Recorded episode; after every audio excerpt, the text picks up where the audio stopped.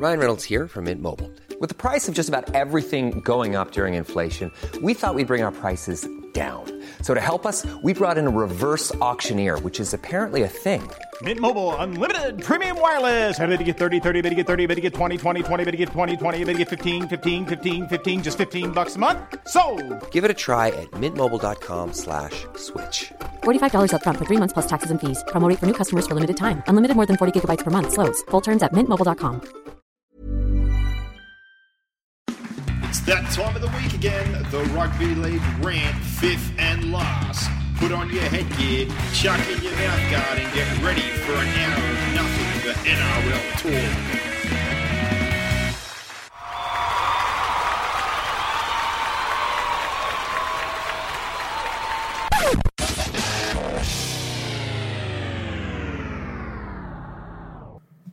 talk. We are back again, another huge weekend of Rugby League box set.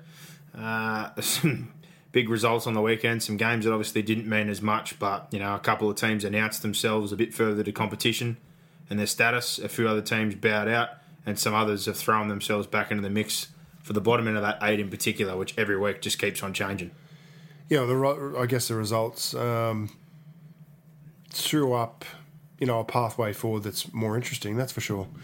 Um, the top four now, yeah, looks more open than, than what it did, I guess, a fortnight ago. I think the bottom of the eight pitch is sort of becoming a little bit more clear, but mathematically teams are still, you know, probably from the Knights up are all a, a chance of still making the eight. But uh, it's it's interesting. It's it's much better than last year because we had just runaway top eight last year, so yeah. I'm enjoying it. Settled with almost um, three or four weeks left last season, whereas this year we've got two spots in the bottom open and still probably four teams, I guess, that are shuffling more so. Yeah, the... Look, I think the Warriors are done after that loss on the weekend. Yeah, now, I but agree. From them up, you know, the Knights are still a chance if they can win three in a row.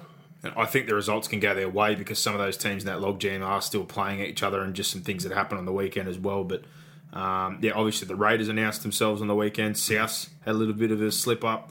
You got the Roosters, who are still humming along nicely, just doing their thing. And then you've got Cronulla, who I still can't put a finger on, who... could have been up twenty-four, thirty points very, very early in that game and ended up playing one of the worst games I've seen, but somehow still found a way to get the result. But I guess we'll jump into things right now. Uh, we won't be doing fan questions tonight. Boxhead's deadly ill, and we're very, very lucky to get him on. I am under the weather, yes. He's uh, going to do his best not to cough so much, so I apologise in advance for that, but he can't help it. Just stoked that he was willing to let me come mm. over and still record, so thank you for that, mate. Uh, but yeah, we'll jump into things. Set of six for anyone who doesn't listen to the show, or if it's your first time, welcome to the Fifth and Last N R L podcast. For everyone that always is here with us weekly, we appreciate it, and you know how this works. Set of six is six questions, thoughts, statements, anything uh, that we want to talk about. And the first one, and one of the biggest points, we had not a barney about it, but I guess a disagreement or two different points of view early in the year about Nathan Brown. And Nathan Brown, it's now come out today, uh, is mutually moving on from the Newcastle Knights. So there's been a board meeting. They've talked about their position. They've come to the conclusion, obviously, that he will be moving on at the back end of the season, top eight or finals or not. Uh, that's the decision they've come to now. Yeah, I don't feel vindicated by it because I, I no. think this. I think this. The timing of it is very strange. I think it's poor timing. Also strange because there's still a chance. Like if they lost on the weekend, they were out. I I understand it. I'm not sure why they're having a meeting based on. Um, based on his future three weeks out from the finals when there's still a chance. Like, mm. if the season's over, then you start your review pro- process. I, I I just get the feeling maybe Nathan Brown accelerated that through rumblings and the media started to report, um, or there were things being leaked out of Newcastle over the weekend that, you know, they were looking elsewhere and Shane Flanagan's name got thrown around and a few different names got thrown around uh, on the back of the losing streak. I, I really don't know what to make of it. I look, I I had a strong view when they were losing that, you know, there were a lot of things there that I thought Nathan Brown got wrong, that he could have done better. Yeah. But your argument was vindicated as well because they went on a streak of six. They won six in a row. Yeah. They beat the Roosters. They flogged the Roosters at home. And I, they looked the top four side. I just so we, I think we've seen both the absolute special. best and we've seen the absolute worst of Newcastle. The, the issue is, and I guess I don't think either of us are right in this regard. Neither no. of us are right in this argument. The the, the difference is, and, and the, the biggest reason why Nathan Brown, I guess, hasn't been able to get this team to the finals is the gap between their best and their worst. Yeah. Simple as that. And they seem to go through streaks of confidence and streaks of a lack of confidence. I you know, st- you look at Melbourne on the weekend. They gave up an eighteen-point lead. Do you reckon that's going to affect them this weekend? No. You don't want to play them this weekend. No. You know, whereas on the, on the back of, you know, Newcastle losing, you'd probably think, well, I want to play them next weekend. And the week previously, like, again, to your example, they lost to Manly in a one-point golden-point game, turn up the next weekend, put forty on the Broncos. Yeah. Like, and look, we we broached this, uh, we broached the Nathan Brown, I guess, topic. I, I don't know whether it was last week's show or the, the week before, but, you know, and, and and I think I said to you that, well, who who else are they going to get? Well, look. And, I, and look, I've had a lot of people text me today and say, do you think he's a good coach? And the honest answer to that is, I, I don't know. I I have no idea. How do I know? I, I, I don't want to get on air and, and hammer people who I've never seen operate. No, I think... I'll tell you what, though. He was, he's been good enough to be at two clubs in the U K and he turned get a, get a, massively. do a four-year job here at Newcastle. And I think... regardless of, of what people think, his legacy at Newcastle is going to be a positive one because he's taken them out of a shit fight. They they were the laughing stock for a few years. Yeah. They they were just a lock for the wooden spoon. And on so that's that's his legacy. The, yeah. the criticism will be that he couldn't get them to that next step, and and that I guess that's been a criticism similar to what people would say about Brian Smith. I think in this case, at this club, Nathan Brown will probably have a similar reputation. I think a lot of people will forget this club chewed up and spat out Wayne Bennett in, what, a year and a half? And I think two years. This was kind of my blow-up earlier about the players letting him down because, in my opinion, and again, I don't know if you agree or not, I still look at this roster and no, say it's not finished. I didn't disagree with that. No, no. I, I didn't disagree with the and fact I, that the players needed to be accountable. I think they let him down, but I still, to me, I think this is the wrong decision because I thought it's been four seasons, right? And I go back to what I said. He inherited the Wayne Bennett mess, the ownership change, mm. a roster that wasn't his, and... whether people agree with it or not at the time, and I went extremely hard at the time, Wayne Bennett, to me, massacred that club, yeah. as did, uh, what was his bloody name? Tinkler. Like, he went and signed Cade Snowden after they got Wayne Bennett, even though Wayne Bennett said not. So he got left with both the Sims brothers on deals that he didn't sign. Tarek didn't want to be there on half a million dollars. Jared Mullen signed like a four-year, eight hundred thousand dollars extension. Iwate. Hod- they, they, they signed Hodkinson where they didn't have a coach for like seven hundred grand. He yeah. inherited... an absolute dumpster fire. He had to he had to debut. I, I, I'm just guessing. I know the first year, I saw a number today, it was ten debutants the first year, and some of those guys would not have played first grade elsewhere or it wasn't the right time. Yeah.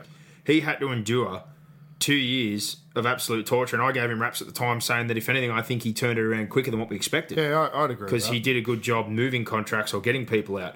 I think where he's been let down is last year I thought they made some good moves and they blooded some kids, but I think this year... a couple of the signings from last year, a few of those things didn't quite work out. You've got the Jesse Ramian thing, which, again, you don't have control over. Like, there's talk that his dad was unhappy after he signed because of the money, but don't sign him round two the year before, and then you can't go around shopping him around. Should yeah. he have probably nipped it in the bud earlier or handled it a bit better? Yeah, he probably should have, but I think he's been let down there. You've got Aidan Guerra, who they signed on big money, who hasn't quite delivered, and then he got injured this year, which he can't help, and now they need to move that contract on. James Garvey comes for a year. He's already looking to get himself out the door, and they've never really settled on a spine. But like, I reckon you've you got to give credit more for, for what you said, and his legacy to me is going to be what's left behind. Because in well, saying also what put it this way, he, Bennett, he's leaving it in a much better yeah. position than what Wayne Bennett did. And back to the main thing about the Wayne Bennett thing, they destroyed the junior pathway when Wayne Bennett was there. He's rebuilt it. sixteens, eighteens, twenties, they've been pumping out players yeah. year after year the last couple of years, and their footprint's not only just at Newcastle now, it's across other clubs. Blokes like Brendan O'Hagan, who are playing at the Raiders now because they couldn't fit him in, Starling. Jack Cogger, Brock Lamb, Tom Starling, these guys are all playing cup and first grade over the competition, and this next crop to come is the best crop they've got. Bradman Best, who's playing this weekend, is only just turned eighteen, is a centre, fullback, player who they've got massive hopes on. Stafford Toa, a young fullback. Sami Solo, who you've seen some small pieces of. Uh, the best of the junior crop that they've been blooding is yet to come. Mm. And you will see these players. And on top of that, he's the one who put his nuts on the table and signed Kalaponga. They had to fight tooth and nail to get Mitchell Pearce off Manly and other clubs when they weren't the most attractive offer. Mm. So the other thing I'll give to him, he wheeled and dealed. He went after Clemmer. He went out hard on a lot of things and he chased and he... I don't think anyone probably had more meetings or pushed more things or had more personal time and sit-downs and investment in trying to turn the club around. So on that side of things, uh, I really think he couldn't have done much better. And again, I know it was four years and people say about the spoon, this, that and the other. realistically, I still think you can wipe the first two years. And I still think last year they only had partial control of what they were doing. My, my gripe is I think this is the first full year that they're free of any burden and it's actually his side, which it is. And they may miss the finals, yes. But I'm just disappointed that he doesn't get to carry into next year with Pearce, Ponga, Watson, and the last bit of this kind of group they're pushing through. And now he's got Jaden Brayley across the line, which I think is a great signing. Mm. I think next year's roster would have been the real test of all the groundwork that was laid in. That's my issue. And my issue is the next coach to come, like I said to you before, may not be a massive turnover, but will he agree with the roster? Yeah. You're going to want to bloody hope that whoever they recruit is happy with what's there and doesn't want to do any tweaking. And by any tweaking, I'm not saying that one or two small players, but they they can't have someone come in and point it at Glasby or someone who's on four or five hundred or something like that and want to move two or three of those over because you're going to be wasting another twelve, eighteen months. You can upset other players. It could just go off tilt straight away. Yeah. So that, that's that's the thing I'm worried about. Candidates. Um, I saw a list of Savo, which is ridiculous. Like they're talking about Tim Sheens and got like Tim Sheens, great coach, just got fired bloody over in England. He's almost seventy years old. You're not going to hire him. That's and and look, he got Hull, uh, fired by Hull K R, who are running nowhere in the Super League, and there were not glowing things said by the players. Yeah, Garth Brennan was brought up. He wasn't hired the first time, and they had the opportunity to get him. He's part of the West. Well, was highly liked apparently, or a big part of the West group ran up behind the club. Look, I'll say this: I think Garth Brennan will be on the staff. Maybe, but I think I, he's not going to be the head coach. That's surely not. Kevin Walters mentioned again. There's no way I'm giving that job to Kevin Walters. And we've, anyone who listens to this, we've said it enough times. Kevin Walters, the man, the football player, excellent. But to me, a guy that can't handle three games of Origin football with the best players and gets wound up, how's he going to handle the pressure of a club job yeah. all year round? And then there's some other names like Shane Flanagan, probably would be one of the best candidates for the job. But the guy got twelve months the first time he got in trouble. Mm. What makes me think they're going to let him off this time and let him take a job like Newcastle in less than twelve months? Uh, Steve Price, who's over in England doing good things, we already saw that. Uh, that's that's reused. Anthony Griffin, not right for the job in my opinion. Not what the way they played. Not this situation the club's in. Well, to be fair, I think Steve Price's team has lost their last three or four. Yeah, Trent Barrett was mentioned. Cup. Like Trent Barrett again, I think the proof's in the pudding this year about his ability that he, to me, threw the toys out of the cot last year at Manly. And then Des Hasler comes in with the exact same situation. They're top four. No, he, no. You know that that's one out there. Uh, you've got, like I said, the Flanagan and the Baz. I, I scrap all those, right? So then you're getting into... I think Flanagan... Sean Wayne come out the other week and said he wants to coach over here, but after a couple of years out of doing league and, and the style of play over here, again... He's doing rugby union and I he's also... He's doing a um, a talking tour over in, yeah. in the U K. So I think that's more smoke and mirrors. So I really look at it and go, they're going to get a rookie coach in my opinion, all right? So the guys are left over, the same ones we generally always talk about. So first and foremost, the, the main one, Adam O'Brien. Yeah. This is the kind of job we talked about before. If I'm Adam O'Brien, I didn't want the Titans job. I wanted to I'd say, take this job. This is a job that I'd be interested in getting. So Adam O'Brien, to me, is probably the number one candidate if I'm Newcastle. They're going to look at Craig Fitzgibbon. There was already talk they looked at Craig Fitzgibbon. There was talk that the Dragons would look at both of these two as well if McGregor moved on. Look, the thing about Fitzgibbon... Um, I don't know how big I, his role actually is at the Roosters. That's yeah, not saying he can't coach, but I don't know if he's covered I as much. I think he'll be a good fit from a personality perspective for the area. Yep. That'd be my biggest, uh, not knowing how, how good of a coach he is. I think, you know, the player he was. Yep. Um, and I guess the type of culture, I think, and personality he'd bring to the team, I think it'd be good for the area. Yep. Jason Demetrio is another one that we've mentioned a million times who seems to have been tucked away. I still feel that he will hold where he is for the time being because he moved around, he did all those jobs, and he signed long-term with South, I think, basically with the thought that when Wayne does eventually go, he will likely be the one who gets the job. But they may consider him. I'm not sure, but I'd consider him. Christian Wolfe's the current assistant coach for Tonga. He was thrown out to that. I, again, he's been doing assistant roles in Tonga for a bit. I don't, he's not a guy I'm, they're going to give this job to, no. So you could scratch him straight away. And the last one that popped up, and there's a man with huge raps on him, and again, uh, forget what I've said, but he's another one in the Melbourne system. Jason Riles, apparently they have huge raps on, and many reckon he's ready for a job. So mm. I put it down to three main candidates out of all the ones we just spoke of. Adam O'Brien, I think, would be number one. And then I think Fitzgibbon and Riles might be in the running. But of all the other names, Barrett, you should, like some of the ones... I think Flanagan will get the job. If, Do you if, reckon the if, ban will get lifted? If they can get through the ban? I'd agree with you on that, if you can get through the ban. I, think, I don't think he can. I think they'll employ him. Well, look, I, I, I honestly believe that they wouldn't have made this decision today without knowing that... They've got something that or they someone. Could, that they can... They, there's a there's a light there. Someone they can get. something. Yeah, you don't make this decision unless no. you know where your next move is. And I think they're in a because good Because Nathan enough. Brown isn't Garth Brennan. No. Like, Nathan Brown has proven himself to be competent. He's he's improved the club. So I don't understand why, if you don't think you've got someone better already lined up, that yep. you would sack him. You wouldn't do it. And and look, sorry, whether he's whether whether he's the mutual agreement, whatever press stuff they put out, it's all smoke and mirrors. We're never going to know what, what went on. No, whether we won't. Brown might have gone in there and gone, "Fuck you, I don't want to do it anymore." You know, I'm being undermined in the media, and I'm sick of it, and whatever. That might have yeah. been the way. And it the went. doubt around my it job. It might, might have know. just been that they they hauled him in and said, "Nathan, no more." Yeah. Or it could be that they got in the room and they mutually agreed. Who knows? We'll yeah. never know.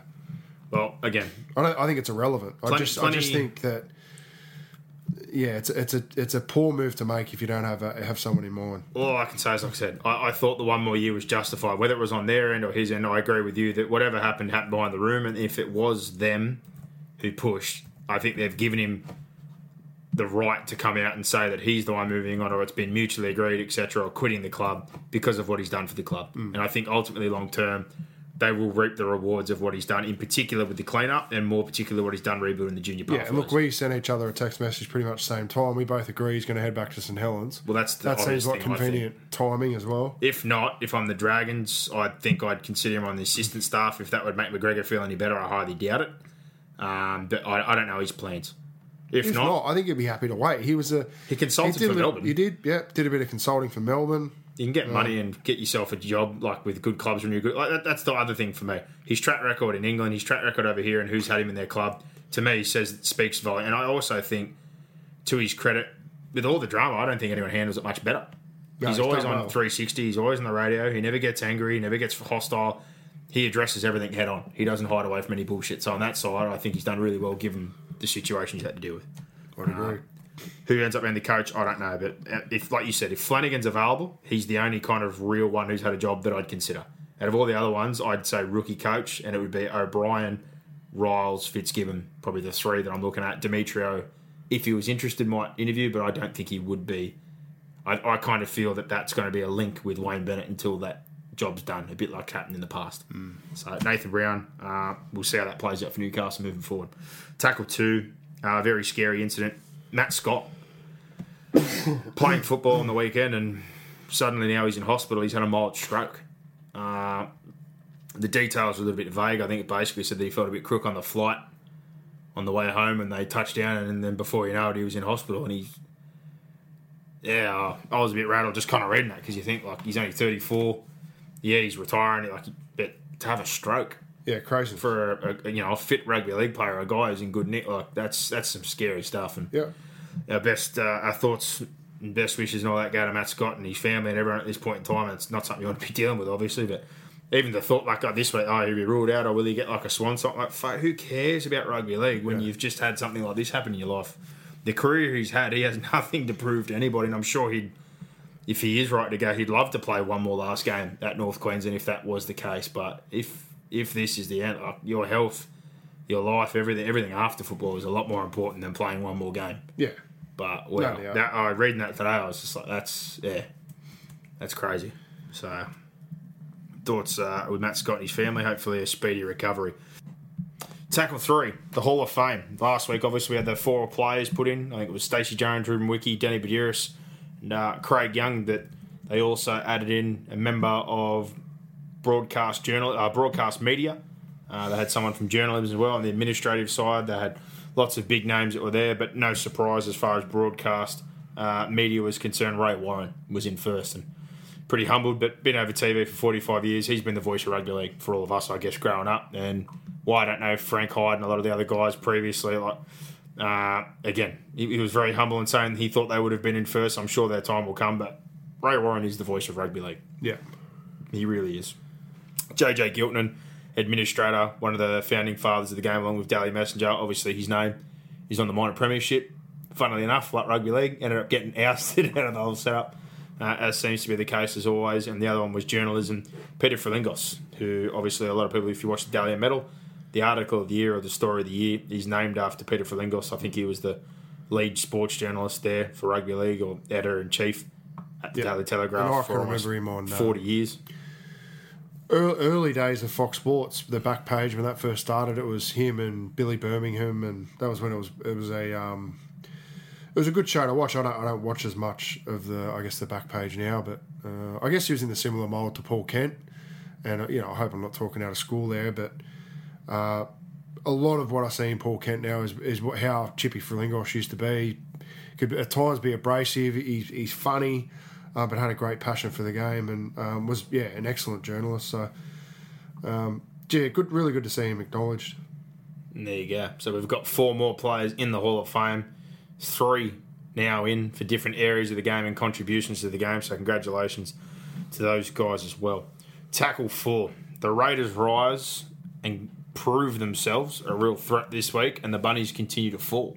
Is their mm. contender status kind of slipping away? And I guess, bro, we thought the Raiders were the real deal. You probably more so than me. I didn't say I didn't think they could win the comp, but I thought there was a few little things that needed to change, in particular contributions from their spine members and too much reliance on Hodgson and that forward pack, and also needing to take a scalp. They've had games against the top five or those sides around them this year, and they haven't got away with one yet. They've been close in every single game, but there's no better way to announce yourself to the competition than to go down to Melbourne, beat Melbourne in Melbourne, and even more so given the way that it happened. They were down eighteen zip half-time. Two guys were sin bin. It was just all running downhill against them, and then they scored twenty-two unanswered points in the second half to come back and win this game. Mm. Um, I don't think you can make a much better statement, and I think for them, this is the real either turning point or downfall, how they act after this. If they take that as belief, and we do have it in this, and go the right way about it, I think they generally are a threat for the competition. Yeah. If they read into that and think, okay, we beat Melbourne, we can beat anyone, and things kind of tail off, you'd like to think that motivates you more now that you've beat Melbourne, but the personality of the Raiders of the past, I think maybe they might fall in love with themselves. This year's Raiders, I don't think they will. I think they'll take this in stride. This will build their belief even more, and they'll now be a genuine, if they already weren't genuine, an even bigger threat now after getting that result in Melbourne. Because my big question was, if they finish third or fourth, can they go to Melbourne week one? And can they beat the Roosters in week one in a big game and get the week off? Because I think if they can't do that, I don't think they'll go the long way around the mountain. I don't think they'll win four games in a row. But I think they proved to themselves on the weekend that if they do have to play away from home week one in the finals, they're going to be a, a big threat to either of those two teams that finish one and two if they don't end up finishing second themselves. So, yeah, it's hard, really hard to argue. Um, I I loved them. I I really felt I felt strongly on a few things. Obviously, the Melbourne and the Roosters were were clear um, up the top of the table, but I felt really strongly that the Raiders were on the improve. I felt really strongly that South were on the decline.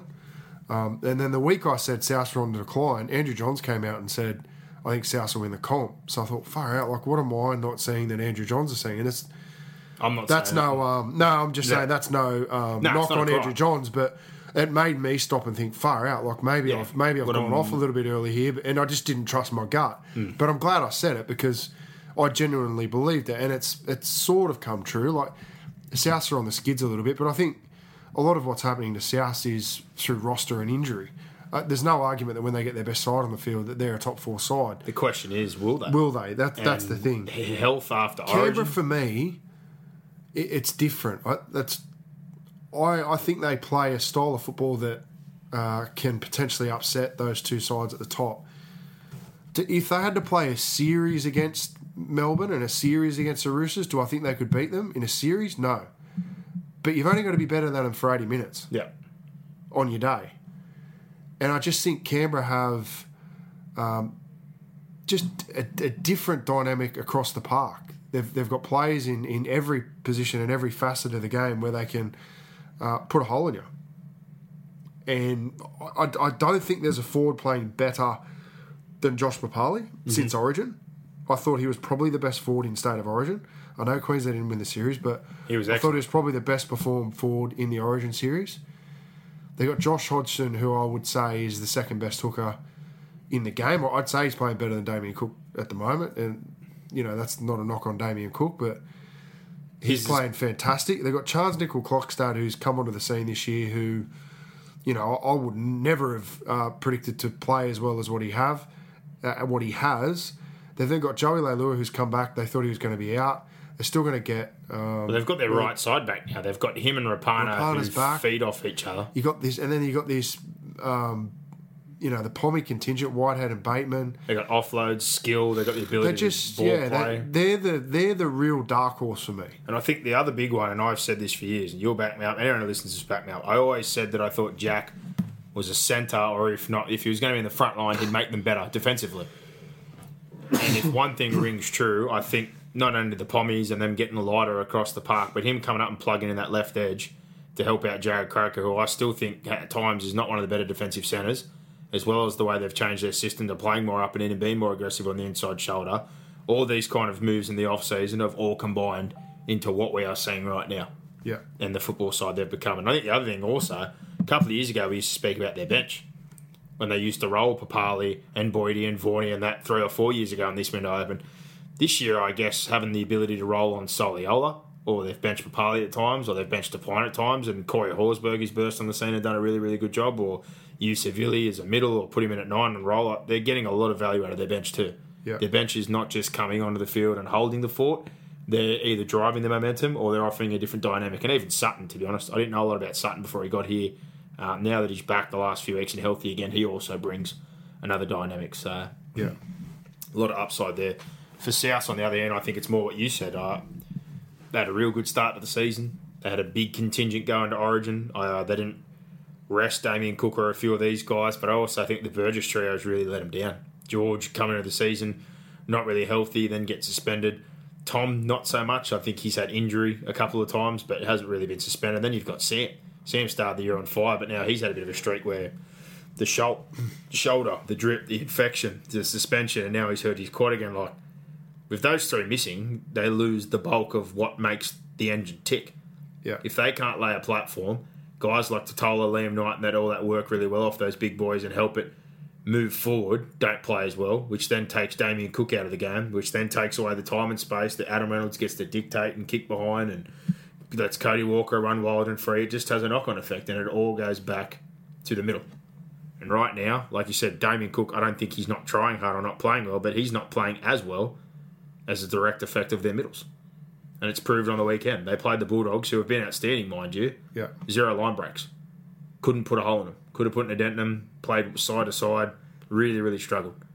And I'm at the point now where this may sound insane, but to me, top four or getting to the finals healthy is something they're going to have to decide on. And I think top four is now the question. So my thought is Adam Reynolds is playing with a bad back. Sam Burgess is going to be out with his quad for a few weeks. Braden Burns is now gone probably for the season. Yeah. Anyone that is injured right now, and I, again, no one's won it from the bottom half of the eight, but do you want to limp into the finals and go out week one? Mm. Or do you want to get healthy? And I think they're at a point now where there's nothing for them to gain unless they genuinely think they can push top four. That if Adam Reynolds is going to potentially get injured or play busted, if Sam Burgess is going to miss the next couple of weeks, I'd almost look at the perspective that we're going to be in the finals. I'm going to rest Adam. I'm going to rest Sam. I want to get to week one and we'll just try and have a full-on assault on the finals, even if they rest Cook for a week. That may sound stupid, but I think the top four is now gone. I really do. Yeah, like, yeah. And, and that I may be wrong, Sam, yeah. But if Sam doesn't play and Reynolds plays busted and gets hurt and Tom and George aren't there and they don't have, like, it's, this is the way it's going to be for the next few weeks. This week against Brisbane, it's winnable, depending on who plays, because they're now missing Turpin, Tavita Pangai Junior Uh, they've got the Roosters last round. Like, there's no guarantee of them getting top four, but I'm saying the odds are slimmer now. Yeah. So do you want to get to the bottom half of the eight healthy, or do you want to limp in?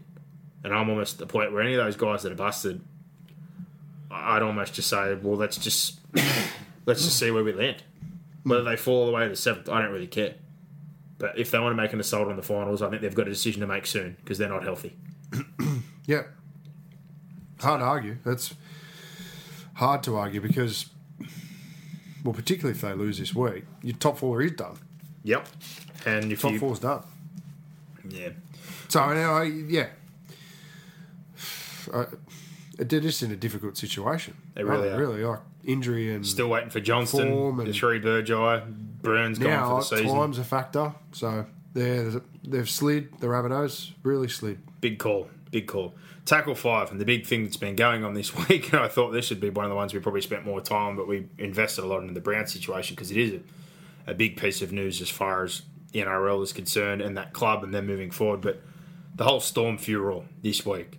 And you could talk about this from so many different directions. Yeah. You could talk about it from Richardson taking a shot to Dave Donahue's response to Paul Kent, Hooper, Crawley, and just about every single journalist driving the engine again that Melbourne's the worst thing to happen to rugby league. Or you can take it from players who are coming out and speaking on defending Melbourne, like Benji Marshall did tonight, or Finch did the other night, or Cooper Cronk, or just about any. Like, I think Buzz, Buzz, Buzz, Buzz defended the story. He store. wrote an article, mate, saying they're not even the most charged side in the competition, Kenty. Mm. South through Barbs, but they've got thirty-four weeks combined. Melbourne only have fourteen. The Warriors have more charges than anybody, but no one talks about them, mate, because they're not in the finals. For me, this is ground we go over every single year, right? And the wrestle thing, like that part of the argument, like we've said this a million times, and it, people probably take it better from your mouth than they do from me because I go for Melbourne, but everybody wrestles. Yeah. And whether whether they like it or not, and they complained the other night that Manly had a coach back in the day, and Gordon Tallis even said on the weekend that bloody Brisbane they had a wrestling coach back in the night. Everybody does it because what's the central part of rugby league? The ruck. You want to slow down the ruck, and everyone needs to take that advantage. Then when the journalists don't like what they're getting from the players about it, then they flip the story and go, well, no, no, it's not just the wrestle, which is Melbourne. It's the fact that Melbourne introduced these illegal tackles or these techniques. They want to crash people's necks. They want to do the chicken wing. They want to do the roll. They want to do this, that, and the other. Yeah.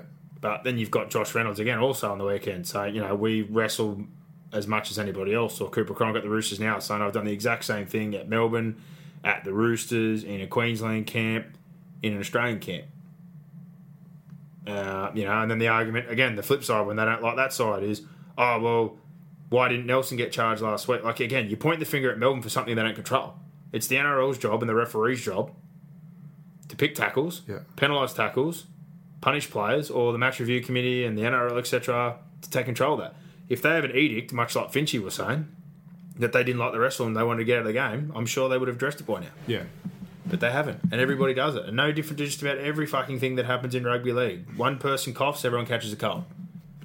When the Roosters started doing the up and in defence in the early two thousands, everybody did it. Yeah. When Gang it be- tackling. When it became sliced bread that everyone wanted to turn halves into fullbacks, what did every club do? Everyone started to copy to do it to get a ball-playing thing. Running number nines now, or ball playing number, like anything that changes in the game, everyone latches onto, and yeah. they all do it for one reason. And the big thing again, would we really be talking about this if it wasn't Melbourne sitting down there on their own, or if they weren't winning? If Melbourne were dead last and they had all these dirty tactics, or they stunk and they were the Gold Coast Titans, would we give two fucks? No, that's right. And the Cameron Smith thing, I'm the biggest advocate of Cameron Smith. I'm a Melbourne fan. Is he a grub? one hundred percent he's a grub. I think he's a grub. Oh, like he get he, he gets a little bit like. Don't tell me like anyone that watches rugby league and don't listen to this show. Surely, if you watch enough football and you slow down tackles and you watch everything, I could sit there and freeze frame you a million things on the weekend and don't tell me that shit doesn't happen. Happens in, in every plenty tackle. Of rucks. I think the the Smith one and like let's. I'll jump. I'll go to that one first. Firstly, he didn't grab his ear. He grabbed his jersey and he moved his hand up and put pressure on his ear. No doubt about it. He yeah, didn't grab his ear. He didn't yank at his ear. They, there was no... Slow it down. There is no second movement or grabbing movement onto his ear. So, did he apply pressure to the ear? Yes. Yeah, with his that, fist. That happens in every... Not in every tackle, but... And it happened occasionally. That was the point of, of pain. That's the point of pain that, uh, that uh, Smith chose in this tackle. Every team... And every defensive coach in the competition is teaching their players to grab parts of the body, to manipulate different joints, to um, apply pressure to different places in order to win the play the ball. Every club is doing that. I've been at four, well, I've seen firsthand training at four different um, N R L clubs from sixteens through to twenties, and all of them are using wrestling, jiu-jitsu, Uh, tackling techniques which people would think are, I guess, wrestling-based, and they are. Essentially, the game has now turned into a collision sport, but from the collision to the ground, it is a wrestle. Control, because you want control. It's a wrestle. You know, again, like... The only... And look, I'll say this. If, if, if there's going to... If you don't listen to anything about what, I, what I've said about Melbourne and wrestling, listen to this. The only untimed part of the game... An uncontrolled time of the game for defenders to pinch time is from when a tackle is secured and the ball is wrapped up mm. to when the play hits the ground. And even that now has been manipulated a little bit because the referee at times, if there's not enough movement in the tackle, they'll still call held. Yeah. That is the only time where you can pinch pinch time, mm. essentially.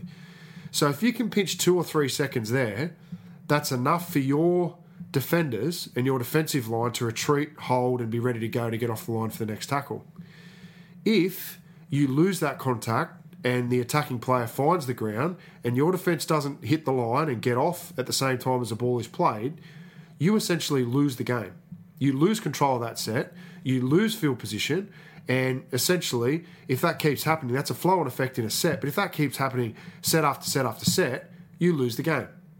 That's essentially rugby league in a nutshell mm. in twenty nineteen.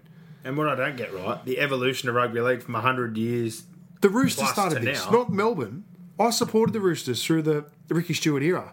The the reason this was an evolution of the Roosters, right?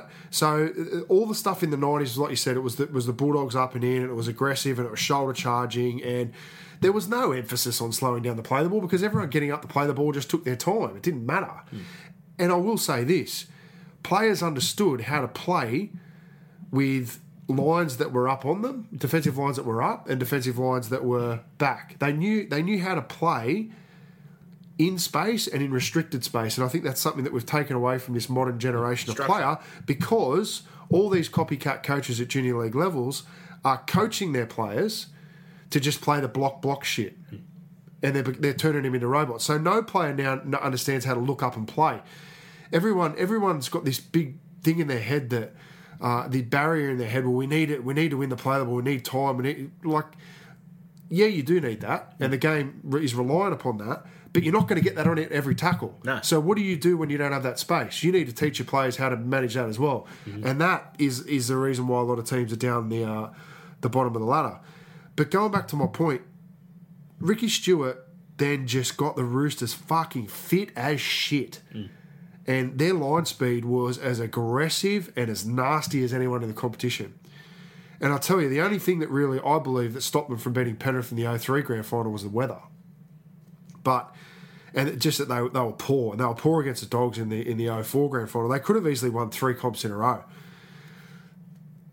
They just started getting numbers in the tackle and just putting blokes on their back.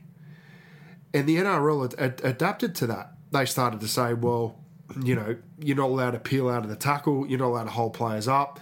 So, you know, what's the next evolution of that? The evolution is, okay, we're going to hit really hard, but instead of putting you on the ground straight away, we're going to hold you up. And then we're going to wrestle and, and put yeah. you to the ground slowly. And what you're saying... And the game has now not broken out of that. No. And this is what you're, what you're saying is also a symptom of the change in athlete too, from the time where yeah, that's, that's a fair the nineties well. to here to now. Like, people bring up that point, and I'm sorry, but it can't happen. Only two on the tackle. Look, that can't happen. My first year playing under twenties, we played Jason Tamalolo. Do you think two people can stop Jason Tamalolo? Do you think one person no. can control the ball with Jason Tamalolo mm. or chop his legs? Most of the time, it took four of us. Because athletes are stronger, more powerful, more dynamic. Your David Fafita's, your Payne Haas's. Everything is just a symptom of the game and an evolution of the game. But my whole point is from nineteen oh eight or whenever rugby league started to right now, everything starts at the ruck. Whether they re- didn't wrestle or do whatever they did back then in the day, everything comes back to if you win the ruck and you generally get play the ball speed or you got guys retreating or out of position, you can play at them. And obviously with evolution, coaching, athlete, everything leads to where we are right now. Are they the best at it? Yeah, Melbourne are the best at it. Do See, they? I'm not sure they are. I'm not sure they are this year. I'm not sure they are the best um, ruck control team in the comp. My main and issue, and I'll say that honestly. Yeah, I, my main and issue, and that's no still criticism of it. Again, it's just that's part of the reason why I I, I fear for Melbourne, because I'm I'm not sure they've got the middle players, particularly on their bench, that have as good a tackle technique as your Finucane, as your Bromwich, as your Smith. Are the best side. Yeah, no, but I'm talking about from a ruck ruck perspective, a ruck control. This that's what we're talking about. We're mm. talking about the wrestle, essentially. I'm not sure they are the best team. Mm. Like, look at Brody Croft. The guy can't tackle at all. No. So, you know, you can you can say as much as you want about, you know, the Melbourne do this and Melbourne do that. Like, they... You can have whatever techniques you want, but if blokes aren't massive, like Croft is tiny, he's, he's a little man, you're never going to be able to teach him that. In, in terms of the Melbourne bashing, I, I think there's two, two. I've got two takes on it. One, do I think Melbourne get away with a lot? Yeah, I do. Yeah, I know, I'm a Melbourne fan and I agree with that. Do I do I think that they're doing things that every other club is not doing? No, I don't. I, My whole thing's the conspiracy theory. I'm going to get frustrated. I know I'm going to get frustrated on the weekend when I'm watching Melbourne do a three-man peel out of the tackle. Is that Melbourne's fault? No. The referee should fucking penalise them for it. In the N R L. And this is my whole point. Like the, the journey. That, that, that, I don't get angry at Melbourne. Yeah. I, I say I tip my hat and say, well, well done. If you can get away with it, every every coach, and I'm a coach, and and you're a coach. You, if you can pinch one little advantage in every tackle, we all do it, it fucking adds up. Coaches are always looking for a way. And again, whether people like it or not, they go, coaches whinge about this. So they do that. Every coach has got an agenda. Everyone's looking for an edge. Everyone's looking for an advantage. And all this stuff during the is it in the spirit of the game? And is this like fucking? Mm. If the N R L had a problem with it, if the refs had a problem with it, they'd all pin it. But my thing that kills me, my main point, going all the way back to... I have an issue, but go, go back out of that. I, I have an issue with coaches being on the competition committee. I have an issue with that too. And I have an issue, secondly, with the fact that rules are changed during a season. Yeah, stop. They're the two things that I don't like. Get coaches off the fucking competition committee, because that's wrong. Uh, and, and secondly, you can't change rules unless it's a player welfare safety thing. Mm. Mid-season. Can't do it. The only other thing I would say, right, you want to talk about wrestle and you want to talk about tackle technique and you want to talk about, uh, you know, the speed of the ruck. The only thing, the only thing that coaches cannot um, adapt for in a game is fatigue. And I'm seeing it now, and I'll point out Daniel Alvaro. This is the one point, I'll, one incident I'll point out on the weekend because I got fired up. The Titans were getting spanked. It had nothing to do with the with the result of the game. Eels were by far the better team. Titans get a penalty going in. Daniel Alvaro got knocked on his ass on the play before, or was a dead marine in a ruck. Titans get a penalty there, about fifteen out from Parramatta's line, and Daniel Alvaro just stayed down. Referee calls timeout, goes over to Daniel Alvaro. How are you, mate? Parramatta trainer comes out. Daniel Alvaro stands up, goes to the ten-metre line, stands there. Parramatta line's getting set. Gold Coast Titans are scratching their dick. Referee waits, waits, waits. I reckon it probably went on for about thirty seconds. Daniel Alvaro joins the line. No punishment. Line set. Away they go. That is the reason why you're seeing a lot of wrestle and you're seeing a lot of these defensive tactics take over. They've got to eliminate all these stoppages from the game. The fact that the bunker, we go to the bunker for fucking obvious tries because referees are too scared to make a decision. I, I, I really don't understand how we can't go to the American-style system where you award a try yeah. and, and you're behind the line, and if, if it comes up and it's an absolute doozy of a fuck-up by the referee, it's overturned. Mm. Look at it on a replay. Come back out. And we'll play from there. But I think you'll find the majority of the time the referees do get it right. They're just gun-shy. Yeah. I think getting back to the whole point... Get the fatigue back in the just, game and then you won't have all this wrestling and, and things like that. For all the layers we've gone through that, my, I think my issue, again, the media and what people choose to buy and do can really drive an agenda if they want to. And for almost a week plus oh, now... And you know what? And I said this to you before. They've done nothing but aim it all back at Melbourne. My thing is they go... I said this to you over dinner. There's an appetite for it in Sydney. I don't think there's an appetite for it in Brisbane because Cameron Smith is like a god in fucking Brisbane and in Queensland. Mm. I don't think there's an appetite for it in Melbourne because A, they don't give a fuck, or B, they support Melbourne. It's there's an appetite for it in Sydney because everyone in Sydney hates Melbourne and hates Queensland. I'm going to disagree. That's it. That sells papers, man. Well, I, I get more frustrated. Not even a Melbourne fan. I get frustrated as a rugby league person that... I, I just... I, I, I, just, through, I, I like three sixty and I want to read a, I want to read a story about how Canberra beat Melbourne. Ordinary yeah. story about players that are up. Like, well, last night on three sixty, they went fifteen minutes into this, and then they go, "Oh, can we talk about Melbourne winning? Win, uh, sorry, Canberra winning the game." It's like, well, yeah, and the, like the two points going back to it all again, like just beating the dead horse. Like, and you know what? Melbourne got beat on the weekend. They lost, and we're still talking about Melbourne. And the the whole conspiracy, like Melbourne to this, and Greenberg bought his wife. Yeah. Like, fuck, if the N R L C E O chose to that, is it a good look? No, it's not. Why is that Melbourne's fault? If Cameron right. Smith's not penalised or the wrestling tax can't stop that, like everything was in control of the match officials, the N R L. If they want something to change, they can do it. My issue, Melbourne started the wrestle. No, they didn't. Brisbane had a wrestling cage. Man, they were back in the day. The Roosters, like you said, have they ramped things up or have they gone into a level? Have they found a new avenue or a way to get control of a game or change the way the game's played? Every, there's been changes over the hundred years that people have led or innovated or pioneered in all different areas of the game. Yeah. And then the symptom to go back to it, oh, well, they're the only ones that these journalists have been carrying on the main point that do all the grubby stuff, or they invented this shit. Like, blokes don't go at the main people. Like, oh, the crush, or they tuck their arms under and drop on their head. this year, the bat, the worst crush tackles haven't involved Melbourne. One of the worst ones I could think of was Mitch Barnett, who's a guy I really like, who did that double underhook grip and dropped on someone's head. Yeah. Pangai Junior jumped on somebody. Like, they wanted to whinge about the Nelson one last week and again, oh, Melbourne. Like, Melbourne aren't the match review committee. Why is that Melbourne's fault? Yeah. Oh, they get, let's, oh, fuck, like, my main, it's just, again, it's just easy to bring it up and it's an easy story and everything else, but I guess the main point, again, take my side out of it, like, just that the media can really drive an agenda and how many people just feed into stuff and just turn it into an absolute piranha. Just feast yeah. of rubbish. And it's been almost a week now, and again, they're still talking about it on three sixty tonight, still in the paper every day. James Hooper's right run about dojos and some Melbourne bloke who barely played a handful of games is apparently barred for talking about the secret tactics. Like, yeah, there's a, there's a lot of stuff in the last week. I'm just like, I like a lot of these journalists and I'm a big fan, but it just, find something else to talk about. I'll tell you what, if there is secret tactics and I was Craig Bellamy, I wouldn't be fucking releasing them either because it's working. If you're you're a coach though, and I'm a co- every coach, what do you do as a coach? You're always trying to find something new. Attack, yeah, defense, not so much technique. New. You just want it, you want it to be effective. You yeah. want everything you're doing to be effective, and yeah, I don't, I don't know. Like, yeah, yeah. I just think you you try and just improve your players. Yeah, your job so. is to prepare your players to perform their best on the field.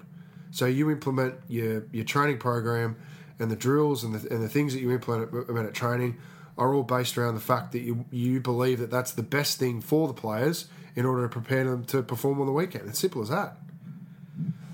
And that's never going to be the same for, from one coach to another. Everyone's going to have their different spin on it. Yeah. Well, again, I'd like them just to talk about footy for once. Yeah. Every week, refs, they, we touch on little bits and pieces as well each week ourselves, but the amount of negative shit week in, week out. Coaches whinging about this. Refs whinging about that. We need a crackdown. Too many penalties. Now there's not enough penalties. They wrestle. They do, like, just fucking something positive would be nice. Or a week without having to be offended or contribute, like just beating up on someone or picking on something. Like every so often, the media would be nice not to always have to be in crisis, apparently, every single week. Yeah. But this week in particular, like again, um, yeah, it, it just seem, it does seem convenient this time of year. I know it's happened a lot of years, and I'll take that away again from the Melbourne side of things, but like for fuck's sake, Cameron Smith's no saint. Melbourne aren't no saints either, but like the constant finger point, they're the only ones that do it. They introduced this. It's all them. Rah, rah, like, it's a crock of shit. Yeah. It's a dead set crock of shit. Huge set of six tonight. Very, very long. We've gone on a couple of big rants. But last one we got here, the bottom eight race and the top four has opened back up. So you've clearly got Melbourne, even after the loss on the weekend. They're still two clear of the Roosters, who have also got themselves two wins clear of Manly, South. The Raiders are sit one behind. They could potentially get second spot, but I think with what the Roosters have got left over, that Storm and them are probably going to be one, two. I think the Raiders are pretty much locked in now on for and against in particular. They're sixty points better than the next best team behind them, who's a win behind in Manly on twenty-eight. But then you've got Souths, Rabbitohs, Eels, all locked on twenty-eight, all different for or against. One of these teams is going to be top four, and at the moment, I'd probably say it's going to be the winner of Manly Para last round, I would mm, think. Manly looked the most likely for me, but I think they also have the hardest draw on the run home. Then you've got Souths, who, like I said before, Well, I think Canberra will beat Manly this weekend. Mm, I, think I think the Rabbitohs will win. I think the Eels will win. So that'll put Manly back down in sixth. So I, I don't know. And then next week it's all going to change again. So there is a chance here for Parramatta. There is. Because I, I think Parramatta will go close to winning all three. Because Manly have a hard draw. And then that last game, I think, like you said, is at Bankwest, I think, isn't it? Against Manly. And then you got South. The Dogs at Bankwest this week. Then they got Manly at Bankwest Uh, in the last round. I think they play the Broncos in the middle mm. the middle game. So there's three teams there basically still fighting to get themselves in the top four, and I think Canberra are safe. They're going to win one more of their games. Then for and against wise, I don't think anyone's going to push them out. They're going to be third or fourth. Yeah, Broncos Eels is round twenty-four. So, so top six, you can lock that in. Then you've got the bottom side of things, but you've got the Broncos on twenty-three now, but they've got Pangai, who's just been suspended for five weeks. Jake Turpin the next two weeks. Does Dearden play? We're going to look at the lineup soon when we do our tips. Sharks on twenty-two, who are terrible on the weekend. Penrith on twenty-two, sitting outside. And then you've got Knights, Tigers on twenty, and the Warriors. Well, this weekend's an elimination game. The loser of Knights, Tigers is done. Yeah. The Panthers, they go out to play the Cowboys. That's a must-win. So that's going to take us to, what, ten teams next week? Mm-hmm. You know, and then, then you're going to have... we got. Mom deserves the best, and there's no better place to shop for Mother's Day than Whole Foods Market. They're your destination for unbeatable savings, from premium gifts to show-stopping flowers and irresistible desserts. Start by saving thirty-three percent with Prime on all body care and candles. Then get a fifteen-stem bunch of tulips for just nine ninety-nine each with Prime. Round out Mom's menu with festive rosé, irresistible berry chantilly cake, and more special treats. Come celebrate Mother's Day at Whole Foods Market. You know, the Eels, Broncos. Panthers have to beat the Cowboys. They Panthers don't have a choice. Play Newcastle. The Sharks, Sharks are at home Tigers. To the Warriors. They have to win that game. Yeah. And the Broncos this week against South Shore. I think the, the I think if the Broncos can win this week and the Sharks win this week, it makes it awfully hard for Penrith and Newcastle to jump in. I think there's a big... Because op- Penrith are going to play the Roosters and they're going to play each other. Yeah, I think there's a big chance for Newcastle. Newcastle, if Newcastle can string three together... Tigers, Titans, this week they get the Tigers. You've got Robbie Farah and Jacob Little both out, and then you've got the case next week with the Titans. Well, no offence to your mob, but I just don't no, see they win. No, Newcastle they win, yeah. They come to Penrith last round with a chance to get in, and that's because but I it think... it could be that both sides are on twenty-four points. Mm. And you've got Brisbane, who don't have a bad draw, but obviously they're affected there. You've got the Sharks, who are still going to play a couple of difficult games. They finish with Canberra and Manly, don't they? Or Canberra as one of their games, I'm who, pretty who sure. Who are we talking about, bud? The Sharks still have to play Canberra, from memory. Next well, this week. Weekend, Eels got the Dogs, Cowboys, the Panthers, Tigers. Broncos, Rabbits, Sharks, Warriors, Tigers, Knights, Dragons, Roosters, Storm, Titans, and then you got the big game, Raiders, Manly. Round twenty-four, Cowboys, Dogs, that means bugger all. Warriors in New Zealand against the Rabbitohs. Then you got Broncos, Eels, which is huge. Knights, as you said, Titans. Manly, Melbourne, which will be huge. So Manly got a tough run. Uh, Roosters, Panthers, which is massive for Penrith. Sharks, Raiders. Penrith have to win this week, full stop. Yeah, Sharks, Raiders. And then Dragons, West Tigers. And then in the final round, you've got Rabbits, Roosters, which is huge. Eels, uh, Manly, which will be essentially a playing game for the top four, you would think. Storm, Cowboys. Storm will smash the Cowboys. Raiders at home to the Warriors, which is big. I think they'll win. That's that's a Saturday afternoon three p.m. game. Don't underestimate the importance of a side like Canberra playing in the daytime. Dogs, Broncos. That that could be for the Broncos to get in. That's an A N Z stadium. They don't have a great record at A N Z, the Broncos. Titans, Dragons, which is a fizzer. And then you've got the big Sunday to finish off, potentially. Could be West Tigers, Sharks, and Penrith, Newcastle. That's on the final Sunday of the uh, of the regular season. So... man, we got some awesome games. I can only really see three or four stinkers out of out of all those games. They're all going to have some sort of repercussion on the finals, which is excellent. Exactly what we want. Well, looking at it right now, out of those teams, I, I kind of think the Sharks will get in. And again, that they, they've been up and down. The weekend was terrible, but the way th- the way things have yeah. panned out, I think they're the most likely to get in right now. Brisbane losing those two players is huge. Their draw is favourable, but I still can't even rely on them to probably win this week. I don't know. And even the Bulldogs game last round, it's no pushover.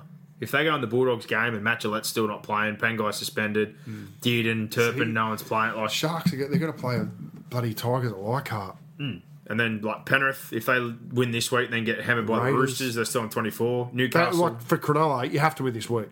And then you're probably just going to win one of your last two to get in. Well, the last week could be down to Panthers, Knights, Sharks, Brock. Like, they could all be in contention last round. I... I Feel Even bad. the Tigers. Tigers I feel bad you, for the if Tigers, Tigers beat Tigers beat Newcastle this week, I can't they then the run Tigers. into the Dragons, and then they're, they're at Leichhardt against Cronulla. Yeah, I, I can't see the Tigers, unfortunately. I think the I in- can't either. But what I'm saying is, there's still a yeah, chance. There's still a there's chance. Still a chance. I, I can't see them winning three in a row. I can't see it, but they're a chance. There you go. So we've got plenty of drama to I've come. I've got big money riding on the Tigers as well. I know you do. I, I need them to not make the finals. Oh, I think they're not going to make the finals, but there you go. Set of six, massive. We've ranted, we've raved. fifty minutes worth. So you're crook. I'm sick of it. We don't need fan questions, I think, with everything we've done, and I'm sure we would have covered most things. Anything we don't cover, hit us back next week. I know there's also a few inboxes that I replied to and said we'll do this week, but unfortunately uh, we won't be, but...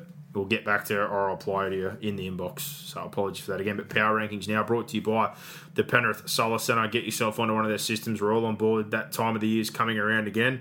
If you want award-winning trade services done at your house, they won the best trades and services business in the Penrith Local Business Awards, Western Sydney Business Awards, Penrith Solar Centre. They are the way to go. Tackle your rising power bills head on this season with the help of solar energy. The team at P S C are passionate about helping Western Sydney sin bin rising electricity bills for good, so find out how Penrith Solar Centre can make you, your home and your family the big winners this season with quality solar solutions for your family and your home. Visit w w w dot penrith solar dot com dot a u for more information or give them a call, eighteen hundred, twenty, twenty-nine, thirty. Jake and the crew there, the best. There is none better. Number one, Brock, power rankings, Roosters. Roosters. Uh, the win on the weekend, still missing multiple players. I really like the way they're travelling. Number two, Storm, pushed out of one for the first time in a long time for me. Yeah, I've well, I've had them at one and two. I've had the Raiders at three. I've, I've despite the Raiders upsetting the Storm, I've stuck with the Storm at two, and I've got the Raiders at three. Yeah, and I'm the same, and it's purely for the fact it's their first top five scalp. Melbourne are still wins clear, and they're going to be Melbourne home, led eighteen, home yeah. final week one. So, again, I'm still going to leave them there for that reason. Raiders at number three, very worthy. Good scalp on the weekend, building nicely. Leilua back in the side. The way their middles are going right now, outstanding. Number four, Manly. I've got the Eels. Fair enough. I don't. I really don't know who to stick into that spot, but I've I've gone with the Eels. All right. Well, number five. Uh, Manly. I had South today, but the more I think about it right now, if Sam Burgess isn't going to be playing next week, and Reynolds is still playing under a cloud, and they said Tom hurt his knee on the weekend. If Tom, George, and Sam are all missing next week with that lack of size, I think if they did play Parra tomorrow, that Parra would probably win. So, you know what? I'll, I'll push Parra to five and South down to six for now. Yeah, I've got South at six. Number seven. Sharks. I've left the Sharks there as well. I've bumped them up. Number eight. Uh, Broncos. But I've got Panthers and Knights. Well, probably Panthers there that are right there, but the Broncos beat them, so I've bumped Penrith out. And I did the same thing, and I almost put the Panthers back in purely because I looked at who was going to get suspended for the Broncos and the possibility of the draw, but I've left them at eight, so... Yeah. See what happens in the bottom end. But our power rankings brought to you by Penrith. So we're saying that eleven teams are still alive. That eight plus Tigers, Panthers, Knights. Well, Titans gone, Dragons gone, Cowboys gone. The Dogs, people were saying mathematically, they need everyone to lose. Like, they're, they're yeah. one game back. It's too late for them. The Warriors have a chance, but again, I think...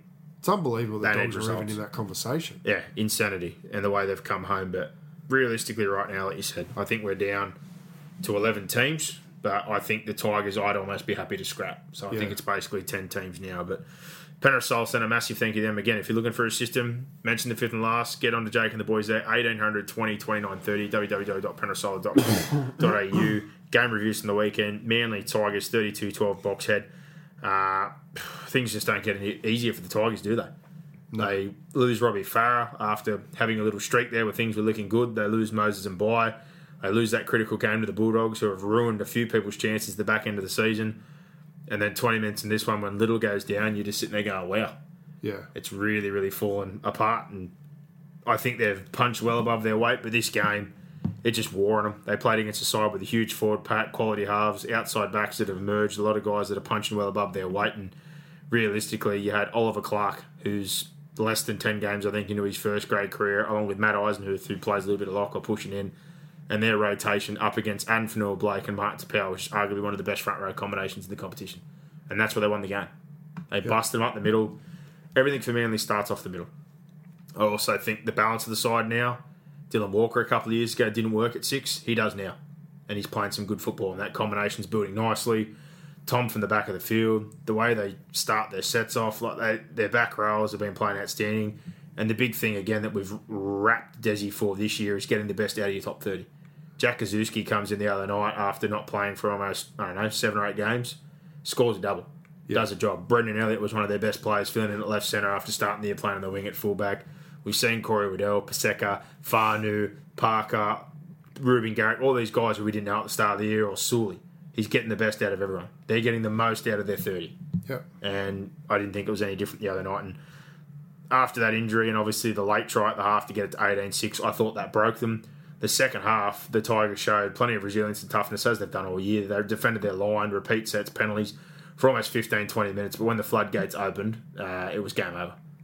And if anything, I think Manly probably should have ran up a bit more of a score. But for the Tigers, you know, I, I think much like Ivan Cleary the year before for Michael Maguire, I think he squeezed as much out of the sponge with the, the, the squad he's got. Yeah, they've been shot down by injury. So, simple as that. Uh, and I thought they were, they had moments in this game. They did.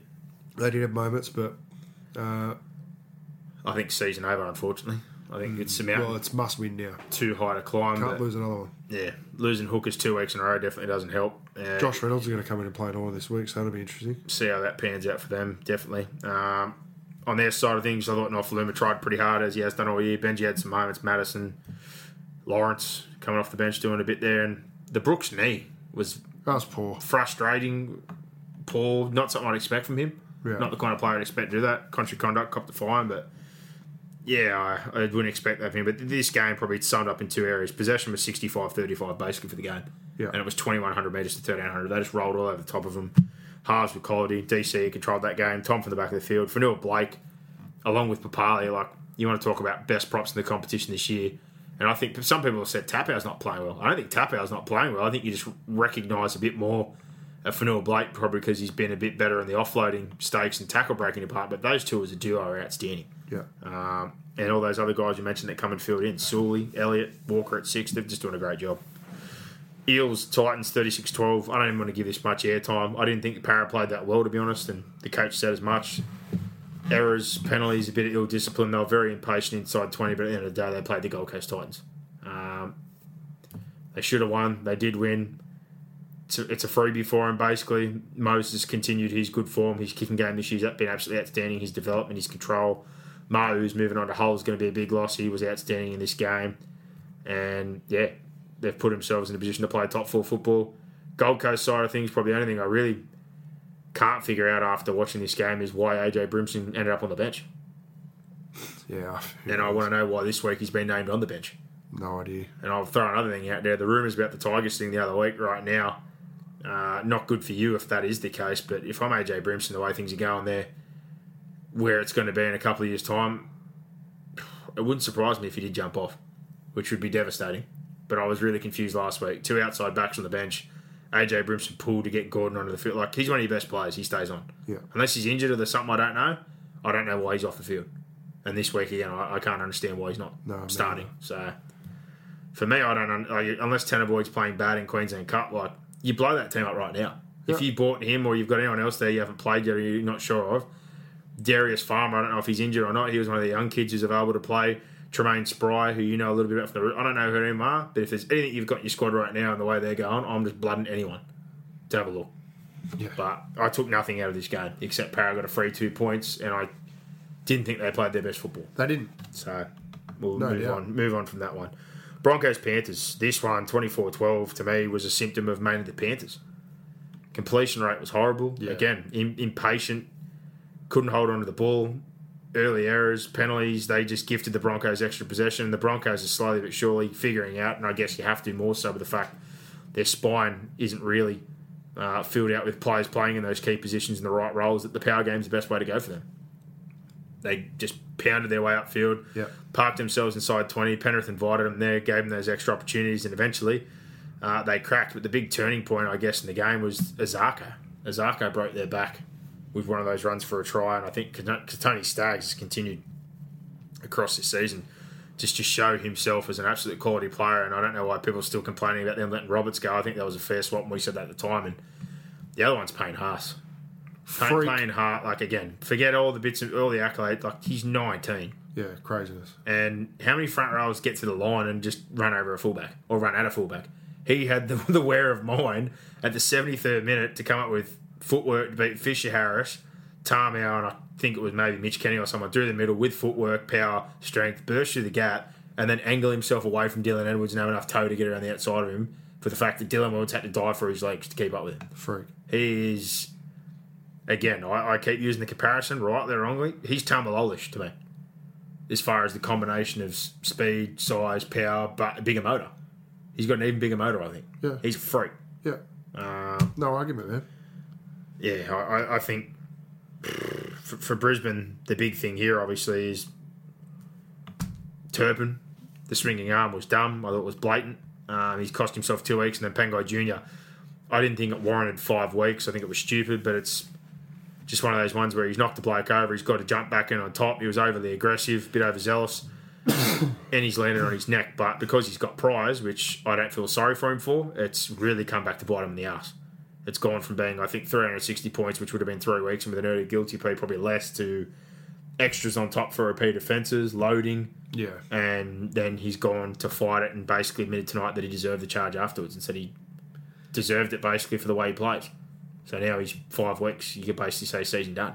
They need to make the prelim final. Prelim final, yeah. So otherwise he's... Pangai Junior is done for the year again, but the Broncos, they find a way to win. They get the job done. And Penrith, I still look at this one and think, you know, as Ivan Cleary said afterwards, they'll rue the effort areas and hold on to the football and penalties and completing and all that kind of stuff. But I still look at Penrith and think it's been a massive turnaround this year, but two key areas that still need to be fixed are hooker and fullback. I think yeah. Kenny's come in and done a really good job, and I think steadied things, but even the other night, he's starting to flatten out a little bit. Katoa coming, I, did, I think, kind of elevated things or lifted things, but he's still probably not the long-term option. But they need something more steady at nine. And fullback, Edwards has obviously improved massively compared to how he started the season at the back end, but I think as a ball player and his all-round game again, he's still not the long-term answer for them to win a competition. No. So why he's playing better, uh, they probably need a bit more there. But the Payne-Haas play, freak, that's... And I, I have to bring it up again while we're here. Brian Tyler, again, an impact that a wing can have on a side, huge. Yeah. Been excellent for them. And Fisher-Harris all year has been huge as well. Knights, Cowboys, forty-two to six. Cowboys season well and truly done. Newcastle, don't know where it's been, but their intent was back. And the energy and effort to play for it, in particular their defensive effort. Even in the flat parts of the game, wherever the Cowboys showed little bits of resistance in the last few weeks, they've crumbled, or they haven't defended, or they've let teams roll upfield on them, they've made silly errors and they haven't focused. I think it's fair to say they were pretty relentless the other day. They got up the middle of the field. Their forwards laid a platform. Safidi had one of his best games since Origin, along with Clemmer. Barnett was good again on the edge, uh, and they just got him through the middle. Pearce got him there. Ponga cut back off his inside foot and players not tying in. There were some pretty average tries, to be honest, and a lack of effort, I thought, from an aging Cowboys side. And then in the second half, they just picked on that right edge, where I kind of feel sorry for Cohen Hess because he he's filling in there and he's definitely not mobile enough to be defending at centre, but they really picked on the space of him, Kahu, and that, that right-hand edge where they just ran a lot of their traffic and they scored three or four times. And the biggest blow of all, I think, to come out of the weekend and underrated, and I've said this for weeks now, Connor Watson at nine and the impact he makes for Newcastle. And he's apparently done his M C L and won't be playing this week or next, which is a huge blow, I think, for them. Uh, I think Levi can come in and do a job, but I think it's really understated what Watson does for that side when he's on the field, massive particularly impact. Playing out of nine. Massive impact. Mm. Uh, and they're going to miss that this week. Cowboys. Really, really. Well, that was disgusting. That's their worst performance of the year. They gave up. Tamalolo out of the side makes a huge difference. I think not a forty-point difference. McLean, and not a difference in attitude. I know McLean's had injuries in his first two seasons there, but he definitely hasn't lived up to the billing that he got leaving from Melbourne. You got Cooper and a couple of these guys like Scott who played on the weekend. They're obviously old and going to be probably moved on. A lack of quality outside backs, and Michael Morgan, I know he's been in and out with injuries and confidence and all that, but I felt that Clifford had more control of the side than Morgan did, which to me is a real problem. Yeah. Uh, they've got some things they definitely need to address in the off-season, but something's got to change here and it's got to change fast. But they're heading into a new home. They've got Reece Robson coming out there to play hooker. They played Cotter on the weekend, which tells me Granville's out. Morgan needs to have a big off-season with Jake Clifford, and then if they end up getting Val Holmes or whether they don't and they've got Drinkwater, that spine needs to be locked down. But they need to find a couple of guys to come into their forward pack and help out. Because with Maguire and McLean and even Tamalolo based around those old guys and Hess not quite kicking on or getting the role, it's not good enough. No, it's not. And something's got to change. So uh, disappointing effort for them. It's but not good enough, mate. It's not good enough, Brock, mate. Ponga, Pearce, Watson, Clammer, Safidi, even Mataudi are playing back out. The Suns had a pretty good game, but all around, they've given themselves a sniff, Newcastle, but it may be too little too late. Now their coach is obviously moving on. Raiders Melbourne, twenty-two eighteen. What an absolutely outstanding win for the Canberra Raiders, and especially after the first half where they were absolutely torched. Um, sin bin after a first couple of minutes, Jack Whiten, possession, territory. Melbourne had all the running their own way, and then as soon as he got back on the field, Tapine bit in at the scrum and threw that punch. Got himself sin bin as well. Uh... Yeah, when you when you got twelve on the field, it's going to be pretty hard to defend. And Melbourne just mounted pressure, got at their left edge, got him to bite in a couple of times. They were really trying to get at Aiden Caesar, who's pretty passive as a defender, and you got Leilua, who's had a long period of time off, so that was a little bit disjointed there. They kicked him behind one time, they played around another time, they found a bit of love, and they got themselves all the way up to eighteen nil. But I think most importantly for Canberra, They steadied, they grabbed that late try just before half time, and then the second half felt like a complete flip. Melbourne made the error first set. Canberra got the possession, started to turn on, uh, turn things on their head. Melbourne really lost composure, and the possession flipped around almost sixty-five thirty-five at one point there, and I thought their forward pack just did a great job. Yeah, possession time. Yeah, Horsburgh off the bench was great. You got Papali, who did a great job. They all chipped in, got themselves upfield, and then they isolated that edge we've talked about all year for Melbourne. Croft. Yeah. Around Croft, he's inside-outside men, get caught, you know. Got him one-on-one. Quite confused, and they isolate him, and it makes Felice bite in, and the centre has to kind of question what he's doing, which is Will Chambers, and they picked him off there twice, and if they weren't picking him off there, that's how they're rolling upfield. Jack Whiten was just hitting it flat and hard time and time again on the advantage line and getting at Croft, and they built a rolling off the back of that. Uh, and at the back end, they got Hughes caught up in the line off a quick play of the ball. Papali runs at him and gets between him and Bromwich and scores a try, which led a twenty-two unanswered point streak to beat Melbourne in Melbourne. Crazy. Huge. Massive. Absolutely huge. And like, there's not much else you can say. Like, you couldn't put yourself in a worse spot and then come back to win. And yeah. I really hope that is the moment where they all realise that there's a real potential for them to do something this year. Not just, like I said last week, win those games that they should have been winning and beating the teams under them. They knocked off a genuine contender. Yeah. Or the top weight, or one of the two top weights. Hopefully, this is the real spark that ignites a fire, a final series here where we're not just saying Storm Roosters. Storm Roosters. Hopefully the Raiders are, are, are going to jump in on build now. Yeah, I hope so. I really do.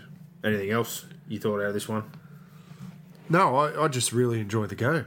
It was great. I thought it was physical. I thought there was a lot of feeling in it. I, I thought that uh, Canberra really took to Melbourne and, and up the ante in that niggle aspect. And I, I, I like that. I don't think enough teams do that uh, to Melbourne as is. So, you know, you, you know what they're going to bring to the game. You know what they're going to try and do. So try and, you know, you don't, you don't want to fall straight into their trap and play their game, but you got to fight fire with fire. So, you know, I think that's a way forward and that's a way through Melbourne. Uh, but also, as I said at the start of the show, I, I really believe that Canberra just bring a different dynamic that I just don't see out of South. No. Uh, and I, I don't see out of any of the teams in the bottom eight.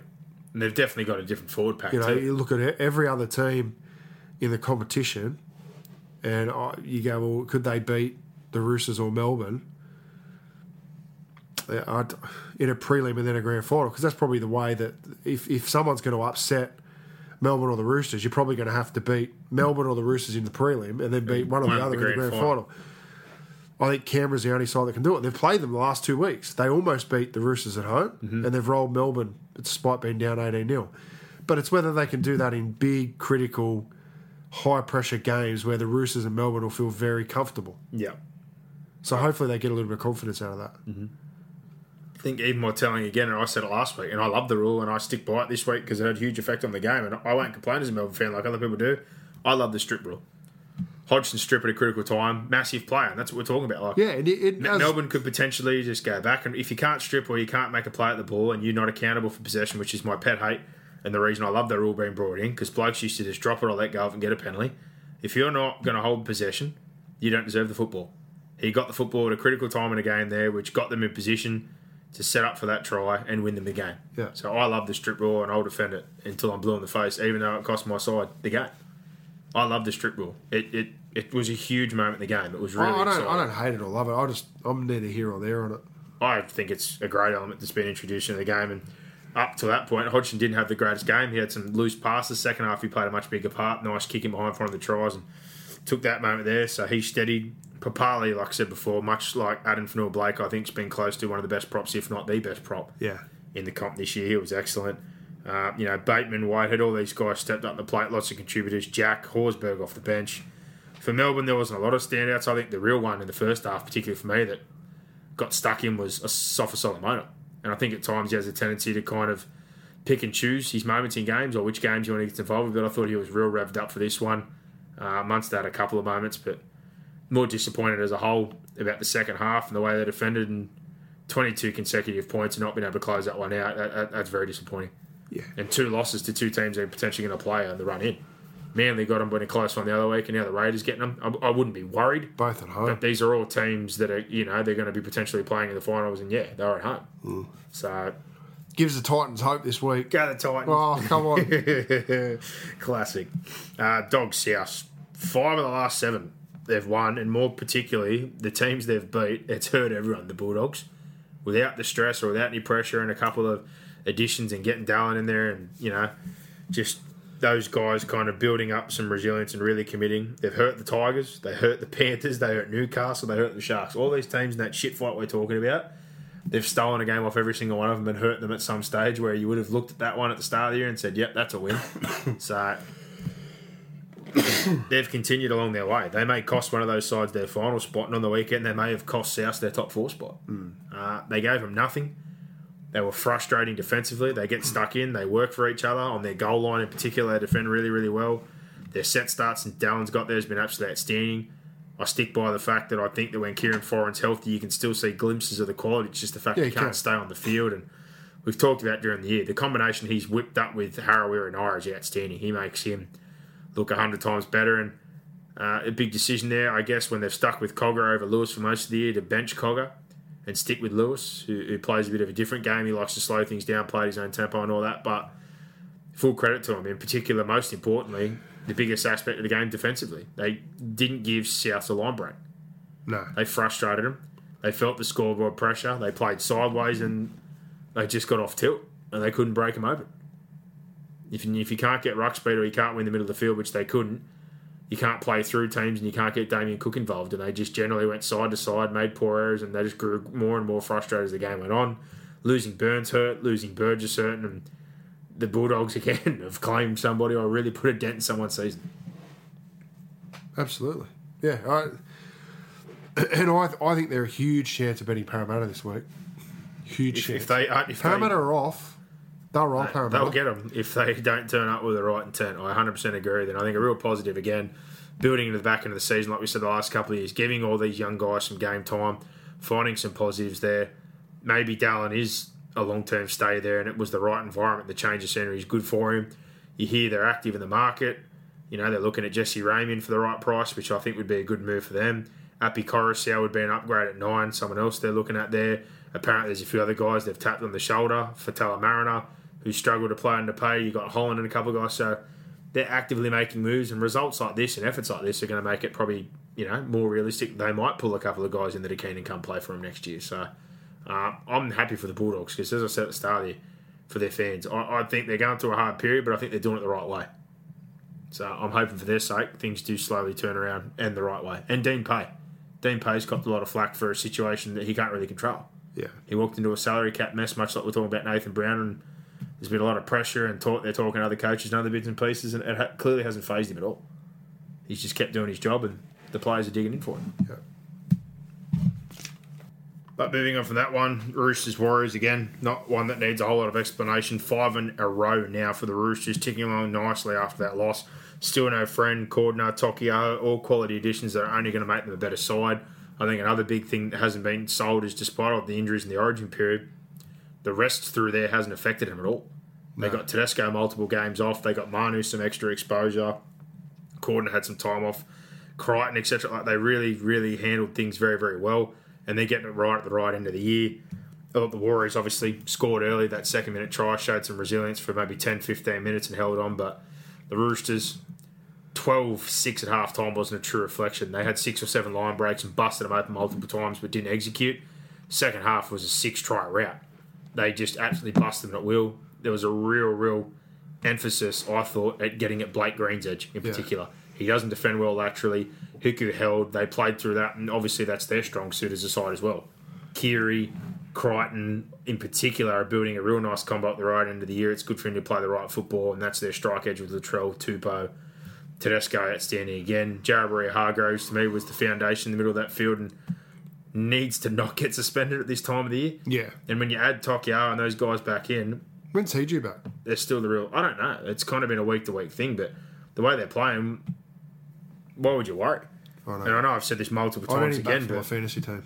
You know... Grand final this week, mate. Resting those players to their origin. Kiri having time off. Cronk had some time off at the start of the year. The development of Radley now, he's playing thirteen and playing at nine, and then the fact they've been able to get game time into Verrills, Satili, Nat Butcher, and develop the rest of their squad, and Crichton finding form right now. Like, you couldn't be ticking any more boxes. I'm still sitting here looking at them just going, yeah. I don't think they're waiting for the right time. I think it's I think it's going to happen. Mm. I really think they are one of the rare cases where it can all come together or they can simply pull the trigger. And the big difference, again, whether it's a Canberra, whether it's a Melbourne, I think we saw it last week, even without those players not playing that well, they've just got guys that can win games on their own. Melbourne as a whole can beat you. Yeah. But look in Melbourne and tell me who can really break open a game. Like, Smith can control a game. Munster. But can he break open a game? And even Munster. I look at Munster and say, in all honesty, and I can say as a Melbourne fan, without being biased, how many times has Munster really done anything huge off the back foot? Like, I don't see him making an eighty-metre break. Or like, Tedesco can do that. Latrell Mitchell can do that. Luke Keary, when he drifted outside, Blake Granders burning for speed, can do it. I think there's mm. more pure and simple game breakers in the Rooster side that just still make them the most dangerous side in this competition. Yeah. So, for the Warriors, again, their season's done, most definitely. Uh, awful to see what happened to Jared Beale. I think he popped his kneecap in half. And he shut it. Going to be out for a, a decent stint there, and Parsi had a decent K O, but they just got absolutely train runner him in the second half, and season's over. So Korskis. There you go. They upset Manly last week, but they definitely didn't bring that attitude this week. But the Roosters, I think everything's come together at the right time. Ten line breaks to zip for that game, so they really, really struggled. And the last one on the round, this was absolutely dog shit. The Sharks getting over the Dragons, eighteen twelve, thirty-three errors. This was a low game, absolutely awful. And at one point, it looked like it was going to be twenty-four thirty points. They were running an absolute train on them, and it just seemed that the more they bombed those tries, Johnson overrunning Sherry on the inside, Wade Graham not spotting Sherry the other time, he went clean through.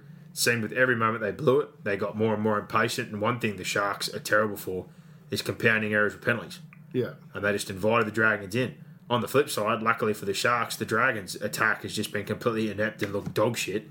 Uh, that they just couldn't get anything out of them. And it, it took Leilua late in the game to come up with a basically individual effort to score that try, to put him in that hole. And I honestly couldn't believe the Sharks were in that situation. But at the end of the day, did they get away with one or didn't they get away with one? There's been some conjecture that Wade Graham touched it and everyone thought it was a knock-on. And then Graham Ennersley came out and cleared it and said that he went backwards and the bunker said so as well. So I don't know what you made of that play. When I saw the replay, his foot was on the I line. Thought, I thought it went back. He touched the ball, and where Sherry caught it, I kind of thought he was standing flatter, if not behind the ball. I so thought it was fine. I don't think it's controversial. Gra- all Graham said out. was it touched him. He didn't say whether yeah. it went forward or back. And I looked at it as well and thought, I don't think this is controversial as everyone's making out. No, I don't think so. I've seen either. worse during the year, but yep. Shark Park, strange place. they still the got... The prison. They got to win in the prison, and that's all that matters, and they keep moving on. But, yeah, I just... The first half, I was sitting there going, this could be anything. Yeah. This could be absolutely anything. They should have been up by a stack. I had them thirteen plus. I had Roosters thirteen plus into Sharks thirteen plus. I thought it was a lock. And, uh, yeah, it wasn't. No.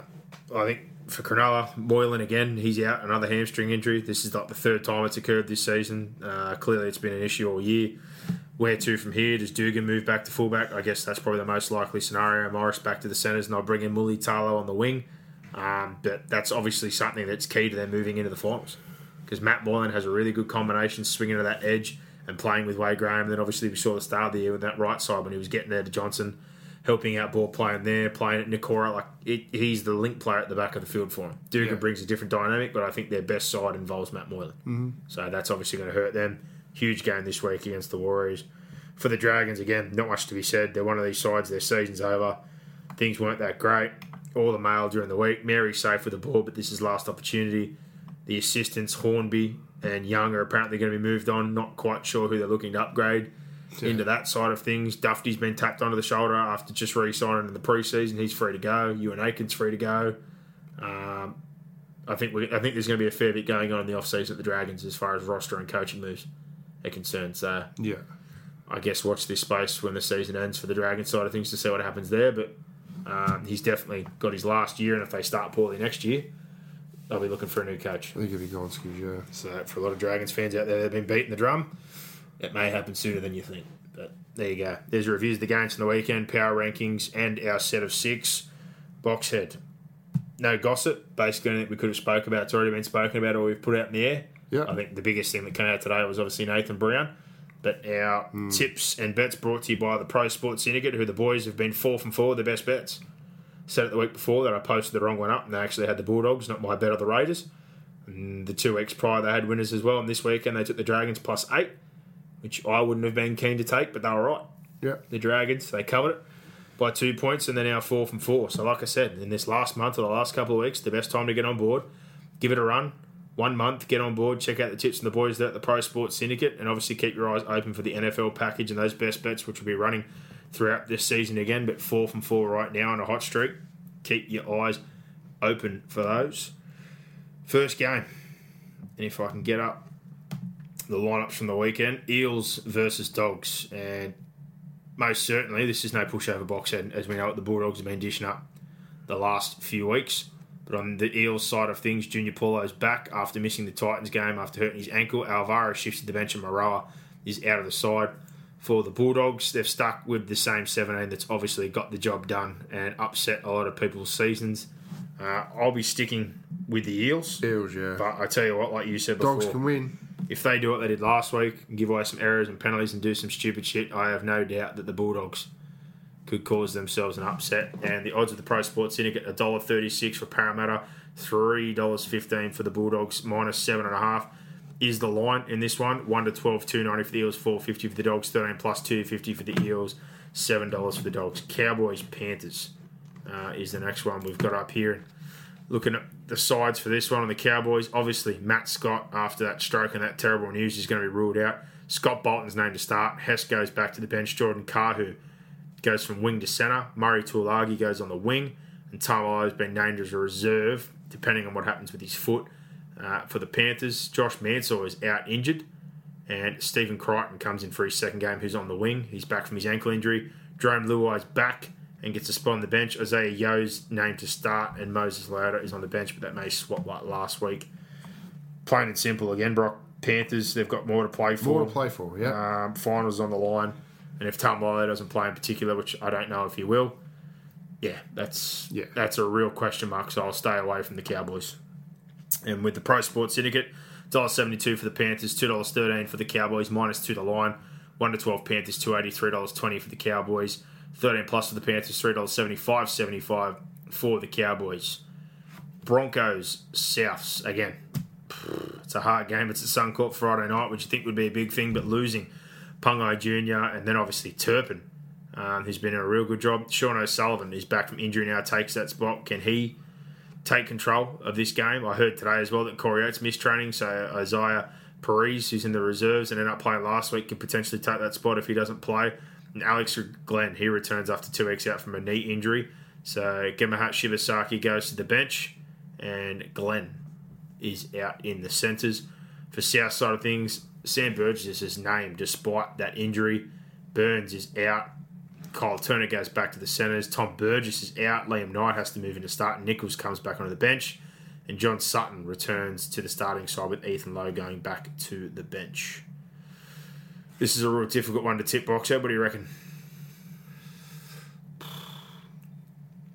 Yeah, oh, man. The, the tough the tough element for me here is I'd love to pick Brisbane, but the seven really worries me. Pangai now being out worries me. And they've named Gillette, sorry, as well. So Gillette and Glenn are both back this week.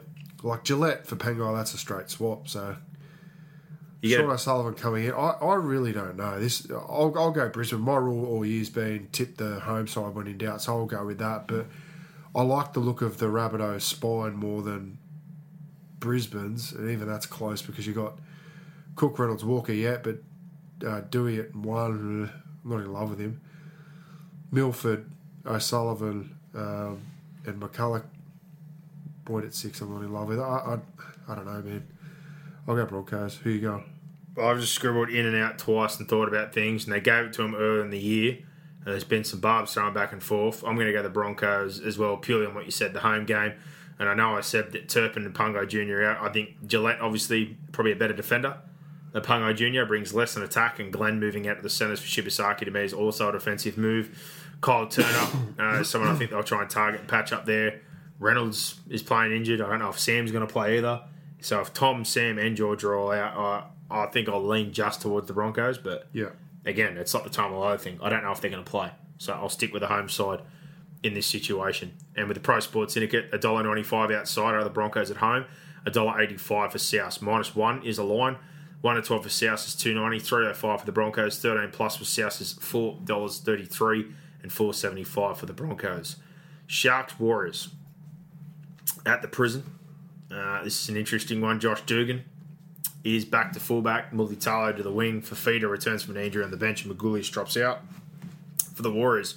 Fusitura returns for Adam Pompey, and he's on the wing. Herbert's been recalled in the centres. He's back from injury for Gerard Beale. Isaac Luke is back as a starting hooker. Jazz Tavanga moves to Loch Burr to the bench, and Liggy Sau is out of the side. Again, regardless of anything here, Sharks need to win. Sharks. So I'll stick with the Sharks at the prison to get the job done. We don't know which Warriors team's going to turn up, uh, so we'll see what happens there. But obviously some of those changes then make them a bigger threat, but both from the Sharks and the Pro Sports Syndicate, they're a one dollar thirty-eight favourite. three oh five for the Warriors, minus seven point five is the line. one to twelve for the Sharks is two ninety, four fifty for the Warriors. thirteen plus for the Sharks, two fifty, seven dollars for the Warriors. Tigers Knights, another one of these massive games. Interesting situation here for the, the Tigers, obviously. Running out of some troops the last few weeks, still putting in a decent effort, but big ass this week. But Josh Reynolds, he's back. He's going to play hooker after Little got ruled out. Luke Garner is back after suspension. Momorowski shifts to the centres at the expense of Tommy Talau. And Robert Jennings has been recalled to start on the wing. Chris Lawrence returns to the starting lineup. Cheekham back to the bench. McQueen out of the side. McKayley, Thomas McKayley starting at prop, and Eisenhuth back to the bench. Newcastle, Denny Levi, Denny Levi, sorry, is going to replace Connor Watson after that knee injury. Heimel Hunt is in the centres. Mataudia goes back to the wing. Tim Glasby missed last week. He will be back most likely. He's in the reserves, and Bradman Best is in the reserves. Brock, all the talk is this week that he'll play. So I'm looking at the lineup here, trying to figure out what happens there. The only thing I can really see is if he's going to drop a Moga. Uh, or if he doesn't go that way, that Mataudia goes back onto the bench and they drop someone else off and use him as that bench kind of forward or utility that they have been. So yeah, not sure what happens there, but all the talk is that we're going to play Bradman Best. But in this situation, it's at Campbelltown Stadium. The Tigers have got plenty to play for, but I think Newcastle, even with Watson out, who's a huge loss, I think Levi is a better replacement of what they could possibly going to get out of Josh Reynolds. And I just think last week they showed a bit of spirit. In the situation with Brown, I'd like to think they're going to finish the year strong, so I'm going to stick with the Knights. Knights. And the odds on this one are two dollars ten outside are the Tigers with the Pro Sports Syndicate, one dollar seventy-four for the Knights, minus two the line. one to twelve Tigers, three twenty, two eighty for the Knights, thirteen plus five seventy-five for the Tigers, three seventy for the Knights. Dragons, Roosters. I think this one could get fairly ugly for the Dragons. Jonas Pearson's onto the wing. Michaeli Ravalawa's out of the side. Jackson Ford's been promoted to start after making his debut only two weeks ago. Pat Kafusi goes back to the bench for the Roosters. Boyd Cordner still not back in the side. Satili Tupanua drops to the reserves to make way for your man, Toki Aho.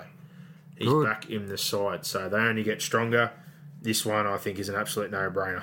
Chooks. The Roosters. And again, I think this one could potentially get ugly. Hopefully the Dragons do show some fight, but uh, yeah, hasn't been a whole lot of good signs of, of recent. Pro Sports Syndicate, heavy favourites, one dollar twenty for the Roosters, four fifty for the Dragons, minus twelve is the line. one to twelve is five twenty-five for the Roosters, two ninety. Sorry, for the Roosters, five twenty-five is the Dragons. thirteen plus Roosters, two dollars, thirteen dollars for the Dragons. Storm, Titans boxing. We'll be attending this one. We'll be there in Melbourne. We'll be there. Melbourne looking to bounce back. Same thirteen have been picked. There's one change on the bench. Brandon Smith, he's back. Tino has been dropped out of the side, the big man, and Curtis Scott is in the reserves, so he could potentially be back in the side this week. We don't know.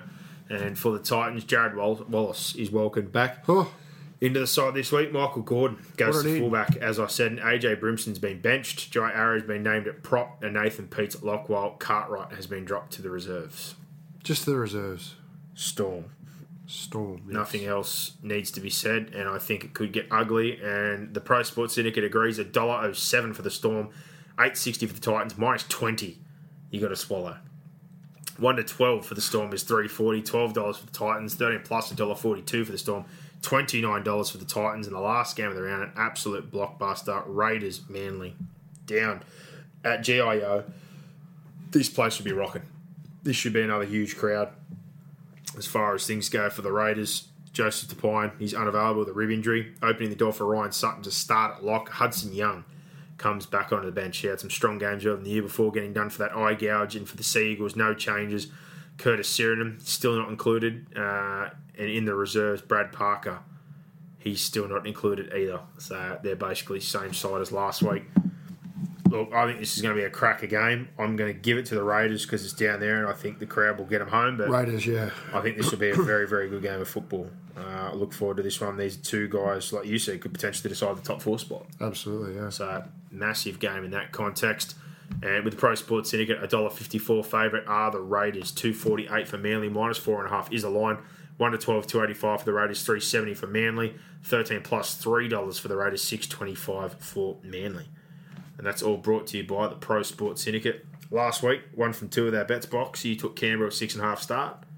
You nailed that. Yeah. And I forgot what your other one was. I, I had I had Tom Trbojevic to score the first, second, the or third try. Uh, no, didn't get over. He definitely tried. Oh, he, mate, he should have scored the first try. He tried to bar over a yeah. hundred times. Yeah. I had the Eels thirteen plus, which was bang bang, and then I had Sharks thirteen plus, which didn't come to fruition. So we both went one from two. Yeah. Is there anything you like this week? Um, well, I think the Storm. I'd I'd eat the points on the Storm. Really? Yeah, I would. That's massive. Uh, but I'm not, I'm not going to have that as my bet. Um, I think it's a pretty difficult round, to be honest. What price are the Panthers? one dollar seventy-two. Yeah, I'd probably take a bit of that. Uh, where are we? What price are Broncos? Broncos dollar ninety-five for the Broncos. You're right. It is. It is a tough round. I'd go. Uh, f- I'll go Panthers into Knights. That'll be one multi. Penrith and Nui. And then I'd go. Uh, I'd probably go an all up. Uh, Roosters thirteen plus. Storm thirteen plus. Yeah, there was one other there. Scroll back up for me. Uh, Sharks thirteen plus. Wow. Big time. Oh, big time. Well, I can't really calculate that off the top of my head. uh, there's some pretty decent odds there. Yeah. Let's put it that way. Uh, Don't be scared, guys. As far as my two, I'm going to go the Knights one to twelve at Campbelltown. And that is paying two eighty. And the other one, I'm going to go to Raiders at home one to twelve as well against Manly, which is paying two eighty-five. I think they'll both be close games for teams fight for top four and top eight spots, but I'm going to go an upset away from home for Newcastle and to keep the train rolling, and for the Raiders to stick side at home and get the job done in a tight one against Manly. So there you go. Well, no fan questions, but I tell you what, because our set of six was so massive, we're still going for an hour and a half. Oh, yeah. So that's probably a good thing we didn't do fan questions, though, because we might have been here for two and a half hours. Yep. Uh, as I said, didn't post it up. It was a bit of a late start, and Boxhead's a bit crook as well. So, yeah, skip that for this week, but happy to chuck something up tomorrow. If anyone wants to send anything through, I'll happily type back this week, as I do to some people that miss out when we do record them live, and happy to answer any questions. But for now, that's us done for another week, Boxhead. That is so, us. Let's see what happens. Looking forward to going down and watching the Storm play. Hopefully the Titans put up a good fight. We can have a good weekend. Something. Now, if not, look forward to watching all those other games. Raiders, Manly. That'll be a good one. We'll have to uh, boot scoot our way pretty quickly, I think, after that game and get somewhere to watch that. Crown Casino, my Saturday. Friend. That's where we'll be. A couple of games on Saturday. Tigers, Newcastle. We'll have to find a place to shack up and watch that as well. Some games, some implications. And then you've got South, Broncos. Plenty to look forward to this round. But again, a big thank you goes to the Pro Sports Syndicate. Check out the package. Look out for the best bets and look out for the N F L package. It's upcoming. And Penrith Solar Centre. Summer is coming. Get on board there. w w w dot penrith solar dot com dot a u. Thank you to both of those. And for everyone out there, thank you to you for being loyal listeners, for sending in questions, giving feedback about the show. Feel free to message us anytime. Get on to iTunes. Rate us, review us. Help us grow. Help the show, and most importantly now, enjoy your week and enjoy your rugby league. Bring it on. Give us more. Give us more. Where are you going? Where, what, what, what, what, what's going on here? Is that it? Is that it?